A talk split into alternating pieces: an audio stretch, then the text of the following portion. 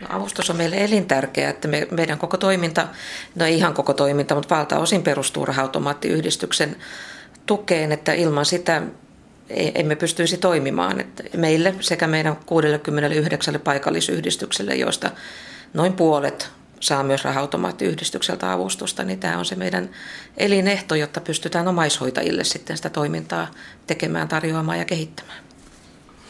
Mutta teidät nostettiin nyt oikein tämmöiseksi yhdeksi erityiseksi painopistealueeksi ja, ja hakijoita kuitenkin on paljon valtavasti erilaisia yhdistyksiä jotka, ja järjestöjä, jotka tekevät arvokasta työtä, niin miltä se tuntuu, kun nyt ihan selkeästi teidät niin kuin Framille nostettiin?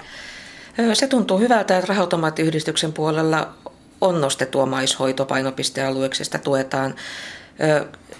Ja se näkyy itse asiassa tänä vuonna niin, että meidän paikallisyhdistykset saivat melko hyvin rahoitusta, että monella nousi olemassa oleva, tuli uusia yhdistyksiä rahoitomaattiyhdistyksen tuen piiri, että se on hieno, koska yhdistykset kohtaavat omaishoitajat suoraan.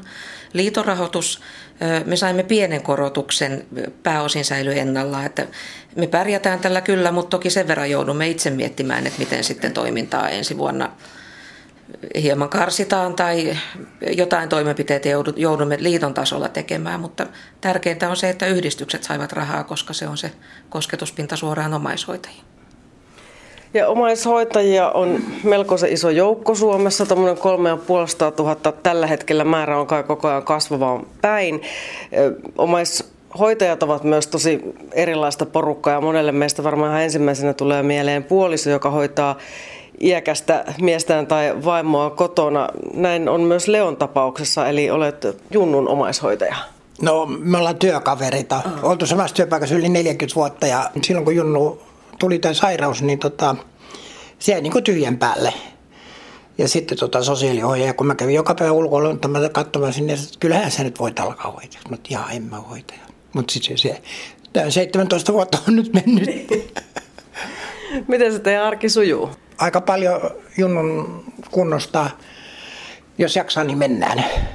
Että tota, ja kun aamulla seitsemältä pitää ottaa verensokeria, insuliinipiikit ja ne 14 ensimmäistä pilleriä ja muuta, niin se menee se aamupäivä siinä ja sitten jos mä livaadan kauppaan tai apteekkiin tai kotipalvelu ei enää ja lääkkeitä, ei hoida haavoja eikä tee mitään, ne on kaikki, kaikki niin kuin hoitajan vastuulla. Että, mutta tietysti kerran viikossa käy sairaanhoitaja ja kontrolloi, mitä mä oon tehnyt ja miten mä olen tehnyt. Olenko mä tehnyt oikein. Että sieltä saan vertaistukea. Mutta kuulostaa siltä, että työ, työtä ja touhua riittää. No kyllä nyt kun tuli tämä herra Alzheimeri, niin tota, siihen asti se meni aika kivasti, mutta nyt on semmoinen koko ajan epävarmuus, että kun ei pysty enää nukkumaan ja kaikkia semmoisia ylimääräisiä. Että se on kun kahdeksan viikkoa teet 24 tuntia, seitsemän päivän viikossa, sitten saat viisi vapaa-päivää, niin ne viisi vapaa-päivää tahtoo mennä semmoisessa rästi hommissa. niin. No, kuinka helppoa tai vaikeaa se päätös silloin oli tehdä? Niin kuin sanoit, että ensin tuntui siltä, että eihän mä mikään hoitaja ole. Että... No se lipes sillä, että mä en oikein tiedä, miten se tapahtuu. Mä vaan kävin, silloin hän oli vihannes, syötettiin ja juotettiin molemmista päistä. Ja tota, no mä kävin sitten sen puolitoista vuotta Sulsuussairaalan sulkuoletta joka päivä syöttämässä ja sitten ne vaan tykkäsivät, kyllä tämä nyt menee, että kyllä sä pärjät, että kaiken avun saa. No alussa oli myönteistä paljon enämpi, mutta sitten se pikkuhiljaa on hiipunut, niin kuin tiedätte, että kaikki vastuu siirtyy sitten. Ja mitä enemmän sairauksia tulee, niin se on sen monimutkaisempaa sitten se päivän rutiini. Ei se ole siinä aamulääkkeissä, aamupiikkeissä, vaan se on koko vuorokauden sitten, että pitäisi hoitaa vähän käydä suihkussa ja kädenhoito ja kaikki tämmöinen hygienia ja kaikki, niin siinä on vähän joka päivälle jotakin. Mutta sitten jos sä tämmöisiä luttopäiviä, niin kiitos kun päästiin. Mites Merja, Leo ja Junnun tilanne, niin onko se, no ei varmaan ole tyypillistä, että työ, työkaveri hoitaa, mutta siis, että tämä vastuun määrä esimerkiksi? No se tosiaan ei ole tyypillistä työkaveri hoitaa, että kiva, että saatiin Leo ja Junno tänne.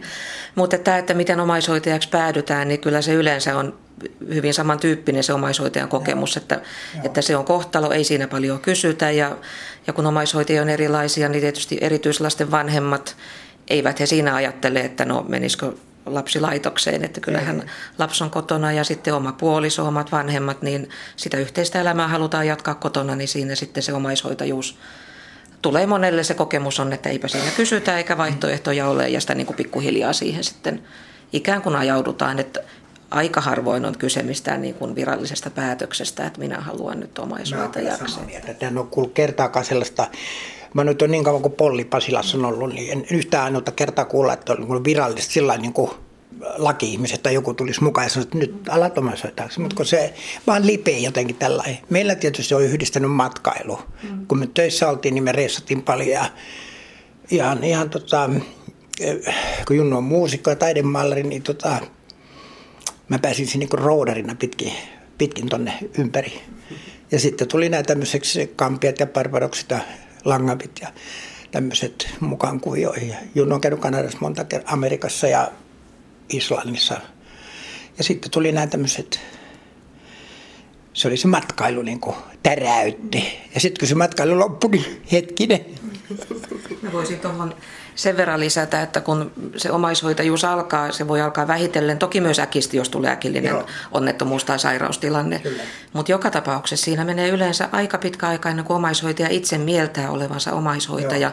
Joo, Eli käytännön taso tarkoittaa myös sitä, että omaishoidon tukea ei tiedetä, ei osata hakea. Ei. Ja toinen asia on tietysti se, että sit kun osaa hakea, niin sitä välttämättä saa, että kriteerit on on tiukat, että kun Joo. aloititte tuon 3500 omaishoitajaa Suomessa, niin heistä 43 000 on tuen piirissä, että si- siinä on ero, mutta että kestää aikansa ennen kuin se omaishoitajuus sananais tulee siihen elämään, että osaaja pystyy hakemaan tukea myös meiltä järjestöiltä. No järjestöt on tietysti avainasemassa siinä, että neuvoo ohjaa, mutta mähän on hoitanut kaksi ja puoli vuotta kahta, joka nyt toinen nukku pois.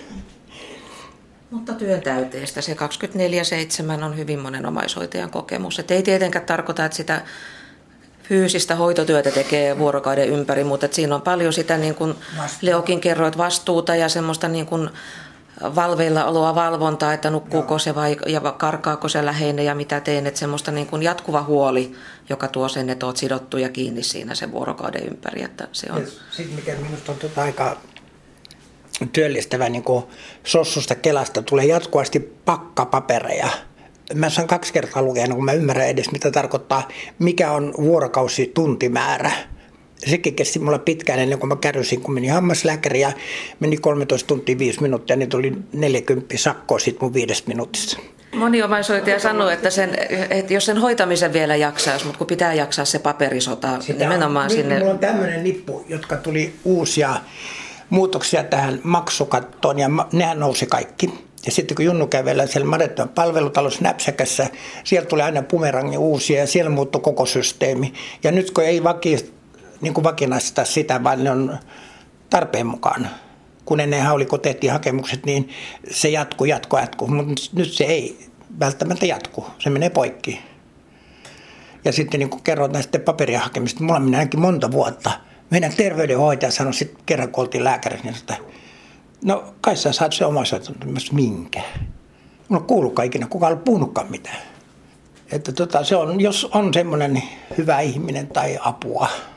Mites Leo, kuinka usein sitten saat näitä tämmöisiä lomia tai edes sitten vähän tämmöisiä pienempiä hengähdyshetkiä? No kahdeksan viikkoa ja viisi päivää sitten. Kahdeksan viikkoa sitten tulee se viisi päivää, tai sitten jos lasketaan ne puolikkaat, mitkä tiedät se Helsingin kaupungin 13 tuntia vuorokausi.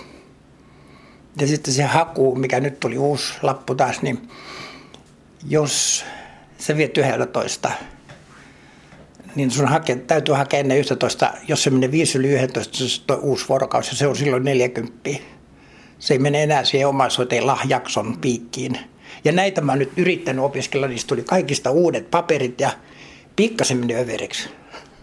Joo, siis se laki sanoo näin, että omaishoitajalla, jonka se omaishoitotyö on käytännössä ympärivuorokautisesti sitovaa ja vaativaa, niin tällaisella omaishoitajalla on oikeus lakisääteisiin vapaisiin, ja niitä on kolme vuorokautta kalenterikuukaudessa. Eli kaikilla omaishoidon tuen piirissä olevillakaan ei ole edes ei. näitä kolmea vapaa-päivää kuukaudessa. Ei, ei ole.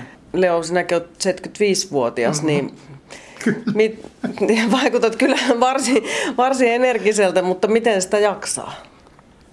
En tiedä. Ei aina, aina ehkä jaksakaan. Ei. Meillä on tämän vertaistukiryhmän vetäjän kanssa meillä on samanlainen ongelma, että silloin kun me palataan loppuun, me mennään vessaan itke ja kirotaan. Minkälaisia Merja Kaivalainen omaishoitajien jaksamiset tai ne keinot ovat, että he jaksavat? No kyllä tämä, minkä Leo nosti, että vertaisryhmät, vertaistuki on, on hyvin keskeinen ja se on sellainen, että, että siellä pystyy sanomaan jaksamisen keinokseen, että mene vessaan ja kiroilemaan. Että se tuo niitä, että on ihmisiä, ketkä on samassa tilanteessa ja, ja, ja saa jakaa ja uskaltaa, pystyy kertomaan ne vaikeat ja kipeät tunteet ja myös sen, että oikeasti en nyt tästä, en oikeasti jaksakaan. Se voi olla kynnys kertoa siitä sille sosiaalitoimen työntekijälle tai, tai muille niin, niin kuin ammatti-ihmisille, mutta toinen omaishoitaja, niin hänelle uskaltaa sanoa, että nyt mä oon väsynyt. Että se kynnys on matala ja se on se, taas mitä omaishoitajat ja läheiset liitto paikallisyhdistyksineen, niin mm. se, että omaishoitajat saa vertaistukea, on se sitten ryhmä tai osana lomatoimintaa tai henkilökohtaisempaa tukihenkilötoimintaa, niin se on sitä meidän keskeistä työtä, mitä pitää niin kuin edelleen kehittää ja niin, että jokainen omaishoitaja, Joo. että se olisi kaikille mahdollista. Ja sitten nämähän on hirveän tärkeitä mun mielestä, niin kuin esimerkiksi Pollissa on miesomaista omaishoitajaryhmä, niin kyllä siellä välillä itketään ja kerrotaan kaikki. Se on, to, kuulostaa tosi hyvältä jutulta, koska siis varmaan on todella tärkeää pitää omaishoitajien jaksamisesta huolta, kun siinä kerran on vielä se toinen ihminen vastuulla. Sitä paitsi huomasin tämänkin, että yli puolet omaishoitajista on yli 65-vuotiaita. Joo. Joo, ja nyt puhutaan taas tästä omaishoidon tuen saajista, eli siitä 43 000, niin kyllä valta, valtaosa on siellä itse asiassa alkaa olla jo yli 60 ja eläkkeellä olevia suurin osa. Sitten jos katsotaan, että 3500 000, niin siellä suuri ryhmä on omia vanhempiaan hoitavat, että sitten ruvetaan puhumaan jo enemmän työikäisistä omaishoitajista, missä on siinä tilanteessa omat isot haasteensa myös. Kyllä, kyllä. Siinähän tulee monta kertaa tämmöinen etäisomaishoitajuuskin kysymykseen ja sehän on hirveän tärkeää, jos pystyy ja sillä pärjää vielä tänä päivänä. Se ei ole ihan yksinkertaista, se on haastavaa. Jos esimerkiksi toisella paikkakunnalla, että joudut tekslaamaan tota etäisomaishoitajuuden kaikin muihin keinoin, ottamaan kaikki vippaskostit siihen mukaan. Että Kuka Leo Junnoa hoitaisi, jos et sinä hoitaisi? Yhteiskunta. Niin hän olisi sitten jossain laitoksessa mm. tai tehostetussa vanhusten palvelutalossa tai jossain Joo, tällaisessa. Tämä THL teki tutkimuksen, kyseli kunnilta vuonna 2012, että jos omaishoidon tuen piirissä olevilla omaishoitajilla, että kuinka suuri osa siellä olisi laitoshoidossa ilman omaishoitajaa, niin se oli silloisesta 40 000 noin 40 prosenttia mm. ei pärjää kotihoidon, ei, kotiavun turvi, vaan olisi se pitkäaikaishoitopaikan tarve. Joo, se kartoitettu sillä lailla, että esimerkiksi jossain vaiheessa, kun meillä kyllä hankalampi vaihe, niin tota, kotipalveluhan meillä käy tai kerran viikossa nyt enää. Aikaisemmin kävi useammin, niin tota, he sanoivat, että ei, ei pysty, ei pysty ottaa vastuuta eikä, eikä ole mahdollisuus siihen, että pitäisi olla aamulla jo seitsemältä ensimmäinen hoitaja ja illalla viimeinen sitten yökkä vielä kerran yössä vähintään, niin sanoi, että ei onnistu. Mutta tässä kohtaa on ihan hyvä lyödä niin sanotusti tiskiin vähän näitä lukuja, kun tämä omaishoito maksaa siis kunnalle, jotka on siis tehnyt tämän sopimuksen, niin siis sen 13 300 euroa vuodessa. Ja sitten jos olisi tämmöisessä vanhusten tehostetussa palveluasumisessa, niin se olisi yli 50 000 euroa. Jos olisi taas tämmöisessä kehitysvamma laitoksessa, niin se olisi yli 100 000 euroa. Tähän on yhteiskunnalle aivan valtavan edullista Kyllä. hoitoa. Omaishoito säästää ja nämä luvut on kansallisesta omaishoidon kehittämisohjelmasta julkaistu vuonna 2014. Että kyllä nämä säästöt ovat tiedossa, mutta se, että, että kun omaishoitaja täytyy kehittää ja meillä on suuri osa omaishoitajia, jotka eivät ole vielä päässeet edes tuen piiriin, niin toki se vaatisi rahallista panostusta nyt – mutta se, että, että kun katsotaan aika lyhytjänteisesti, että kun pitäisi panostaa nyt, jotta säästöt tulisi muutaman vuoden päästä, niin se ihan ei nyt tämä yhtälö ihan vielä näytä toimivan, vaikka Sipilän hallitusohjelmassa nyt omaishoito on muun muassa kärkihankkeena, mikä on hieno asia. Mutta on se ollut aikaisemminkin. Ja on tuttuja kansanedustajia, jonka kanssa tästä on keskusteltu kaupungintalolla monessa paikassa, luottu viedä eteenpäin. Sitten se on vaan jotenkin lipsunut seuraavalle ja seuraavalle jo käsittelyn alla. Mutta ei se koskaan niin kuin päätöstä semmoista. Ja sitten mikä minussa on aika meni hankalaksi tämä, kun esimerkiksi tämmöiset pari pikkujutta, niin nyt syksyllä, kun oli flonssapiikki, niin jonohan kuului kotihoidon piiriin, niin hänet pistettiin, mutta mun piti mennä terveyskeskukseen. Se hoitaja ei voinut pistää mua. No sitten junulla käy, kun otetaan no, noita verenseurantaa, niin käy labratyttö kotona, niin junulla otetaan laboratorionäytteet, mutta minä menen Marevanin takia terveyskeskukseen. Ja voi mennä se sairaanhoitaja autolla vielä, se vie sinne laboratorioon.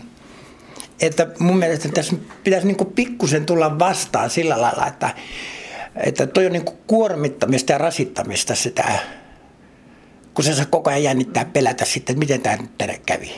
Ja joskus tuntuu, että toimintatavat on joskus sellaisia, että voi maalaisjärkeä käyttämällä niin pärjäisi. Ei laki säätele kaikkia, mitä saa tehdä tai mitä ei voi tehdä. Joo, että, joo. että se, että niin järjenkäyttö olisi sallittua. Mm, järjenkäyttö oli sallittua ja sitten ennen muutamia vuosia sitten, niin kyllä mä sain flunssapiikin samalta hoitajalta.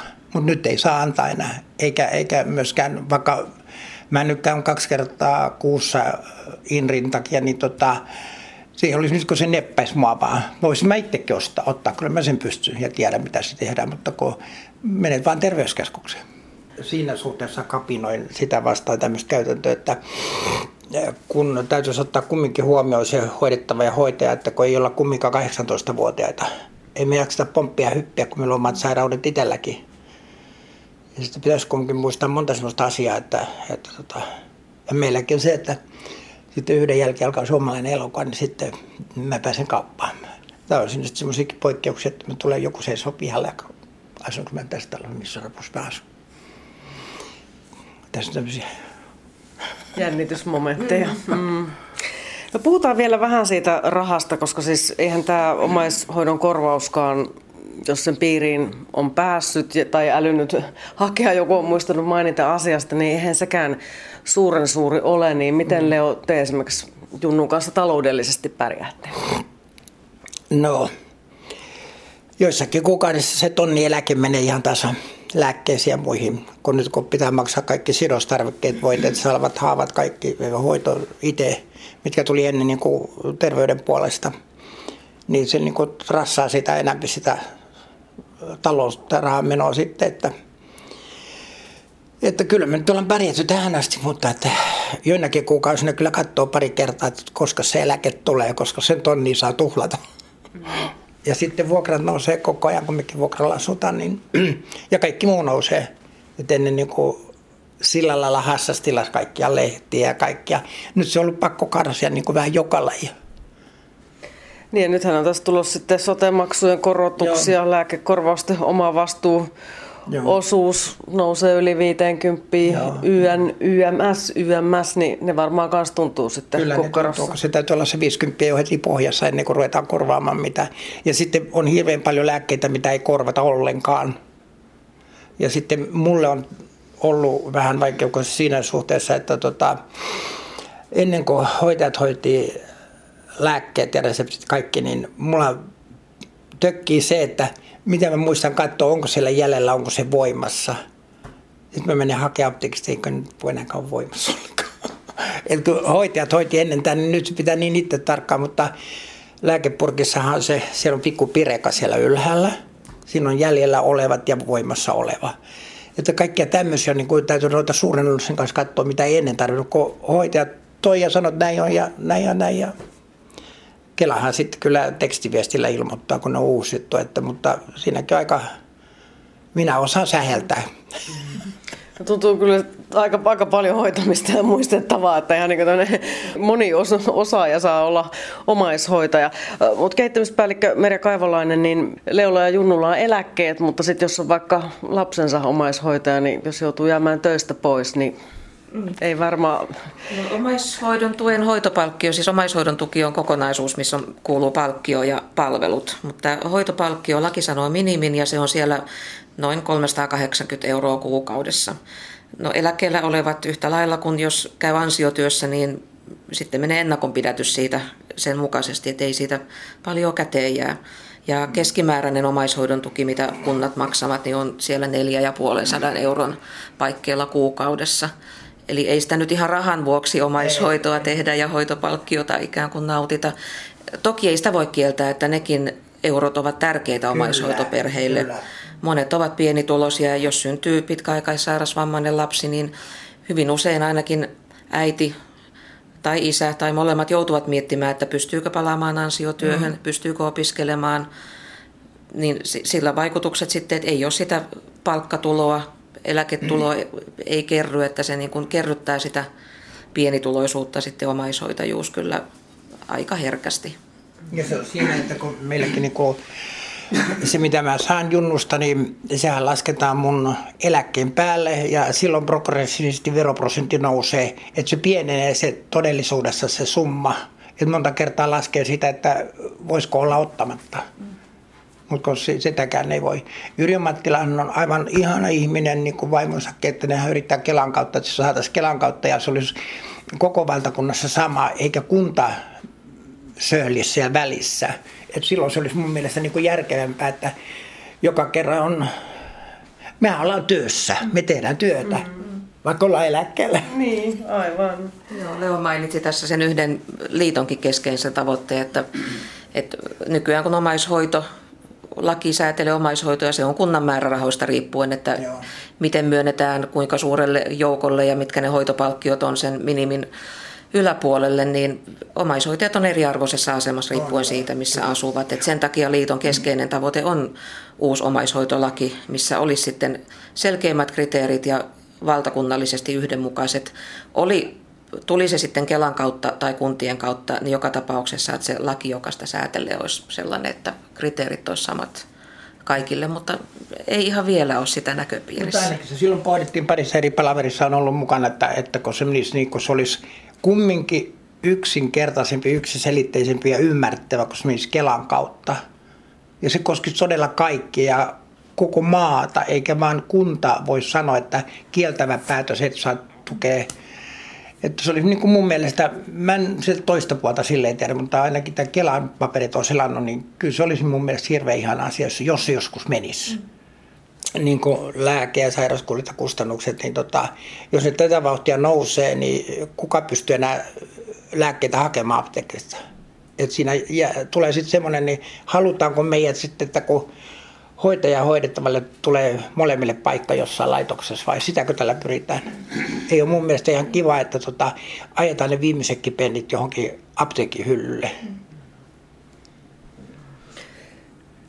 Niin, tässä tuli jo monenlaisia tämmöisiä asioita, mitkä olisi hyvä saada omaishoitajan elämässä mallilleen, mutta teillä on siinä tavoiteohjelmassa paljon muutakin. Mitä nostaisit vielä tärkeimpänä Merja esille? No, kun, no oikeastaan tämä yhdenvertainen kohtelu on se keskeinen, että ilman sitä ei, ei niin kuin omaishoitajia saada tuettua. Että on monia, ketkä sitten on nimenomaan tämän riskin alla, että sekä omaishoitaja että hoidettava ovat sitten pitkäaikaishoidon tarpeessa. Sijaishoitojärjestelyt on sitten toinen iso asia, mikä pitäisi saada kuntoon. Että jotta omaishoitaja pystyy vapaata pitämään, niin ensinnäkin niitä täytyy olla mahdollisuus siihen ja täytyy olla sellaisia sijaishoitopaikkoja, että omaishoitoperhe kokee ne turvalliseksi ja hyväksi. Ja omaishoitoperheitä on niin erilaisia, että vaihtoehtojakin täytyy olla, että yksi yksi systeemi ei käy jokaiselle perheelle, kun on eri-ikäisiä hoidettavia, sairaudet on erilaisia, niin siinä puolella on kehittämistä kyllä paljon. Ja sitten mikä nyt on viime aikoina koskettanut, kun Sossu muutti nämä piirijaot, joka on mun mielestä aivan älyvapaa homma. Esimerkiksi Junnu tykkää olla Kannelkodissa, se on maailman paras paikka. Niin nyt läntinen ja pohjoinen vaihti paikkaa. Ja nyt hoitajille ja hoidettaville on kaikki outoa. Esimerkiksi niin siellä tuli vuosien mittaan tullut tutuksi ihmiset, niin he ei tiedä minkälainen potilas tulee, miten sitä hoidetaan et mun mielestä nämä sosiaalipäätökset, mitä tehdään, niin niissä ei oteta koskaan huomioon sitä tosiasiaa. Niin siis ihmistä, että koska varmaan muistisairaanhoidossakin olisi tärkeää tosiaan niin kuin tuntea no, potilaan tarpeet niin, ja pysyvyys niin, nimenomaan. Niin, ja siellä on ennen se, että tota, hoitajat kertoo siitä, että, että tota, kun he on vuosia tuntenut jonkun asiakkaan, potilaan, niin tota, he tietää, miten siihen suhtaudutaan ja miten se sen päivärutiini menee. Nyt kun tulee joka kerta uudet uusista paikoista, niin ne on niin kuin ja pääheilu joka paikka, tiedä miten tota ja mihin toi karkaa ja mitä ton kanssa tehdään. Että kun se vanha rutiini oli hyvää. Minun mielestä se oli hyvää. Että meillä on kielteistä ollut kuin yhdestä ainoasta laitoksesta, joka, oli, joka ei vastaa tarkoitustaan ollenkaan, mutta tota, kannekot ja nyt Kustaan kartana F3 on hyvä paikka, Junnu on siellä ja siellä on paljon kavereita. Miten Merja Kaivalainen, kun tosiaan omaishoitajien ja sitten samalla myös muistisairaudenkin määrä lisääntyy koko ajan, niin miten nähdäksesi tämä yhteiskunta saa vastattua tähän haasteeseen? Äh, haasteeseen vastaamisessa on paljon haastetta. Et kyllä nyt se, että Sipilän hallitusohjelmaan on omaishoito nostettu, niin on hyvä asia. Aikataulu vaikuttaa tiukalta, mutta kuitenkin se kehittämistahto on olemassa. Joo. Toinen puoli on se, että nämä kaikki säästöt sitten rokottaa omaishoitoperheitä, mistä äsken oli, oli puhetta, mutta hienoa, että asialle nyt yritetään omaishoitoa kehittää ja nähdään myös se hallitusohjelman kärkihankkeeseen, että omaishoito ei ole vain ikäihmisten asia, vaan, mm. vaan se on, niin kuin, koskettaa kaikenikäisiä kaikenlaisia perheitä, että se on laaja kysymys, mutta en ihan heti näe, että työ tässä loppuu, että kyllä on paljon mm. tekemistä. Aivan. Miten Leo itse näet tulevaisuuden? Pelottaako sinua? Sä oot selvästi aika liikuttunut tästä aiheesta ylipäätään, kun nyt puhut tästä. Että... No ei mua pelota. Päivä kerrallaan. Joo. Tästä tuli monta asiaa semmoista, mitä sä toivoisit, että olisi paremmin, mutta tuleeko vielä jotain mieleen? Ei, mä tiedän. Merja sen kertoi jo. Yhdenvertaisuus. Mm. Että niin. oltaisiin kaikki ihmisiä, eikä omaishoitajia. Mm. Omaishoitaja ei ole ihminen, mutta toivon, että meistäkin tulisi joskus ihmisiä. Niin eräs omaishoitaja sanoi, että omaishoitaja on kuin häkkilintu Joo. ja roskalaatikko yleiskone, että se kuvaa sitä omaishoitajan arkea, että kyllä vaikka omaishoitaja-sana on tärkeä, että löytää sen tuen piiriin, mutta että mm. ihmisiä, omaishoitajat ovat ja koko omaishoito perustuu siihen läheiseen ihmissuhteeseen, että se ei ole ammatillista hoitoa ja siinä se arvo onkin, että siinä on se välittäminen ja läsnä oleminen ja se rakkaus siellä taustalla. Niin, mutta kun meitä vaaditaan kumminkin ammattitaitoa. Meidän täytyy osata jakaa pillerit ja hoitaa säärihaavat ja kaiken näköiset. Ja niin kuin tuosta sanoit häkkilintu, niin mulla on tämä meidän ystävä, niin niin sanoi, että hän on ollut seitsemän vuotta vankilassa. Se heitti jo soukkitoukki tällä jossain vaiheessa. Mä mitä hän toikin nyt tarkoittaa? No, hän hoiti miestänsä sänkyyn seitsemän vuotta. Ja nyt hän pääsee liikenteeseen. Ja toi, nyt me käydään paljon yhdessä ulkona ja se on se mun tukipylvä. Mm. Kiitoksia Leo ja Meri haastattelusta ja minä päästän Leo ja Junnu nyt valmistautumaan. Teillä on tänään pikkujoulut. Illalla mennään Joo. väiskiin syömään. no niin. Mukavaa iltaa. Kiitos, kiitos.